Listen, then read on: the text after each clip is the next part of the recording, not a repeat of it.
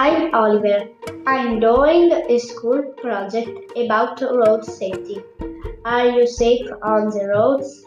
Use the crossing. Road safety is important.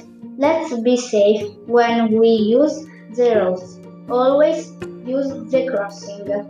Wait for the light. These children always wait for the light. They can't cross when it's red. When the light is green, they can cross. Wear bright clothes. This ge- girl rides her bike to school every day. She wears bright clothes. Her jacket is bright yellow. People in class can see her at night. Walk on the pavement. These children always walk on the pavement. They don't run and they never play on the road. It's not safe.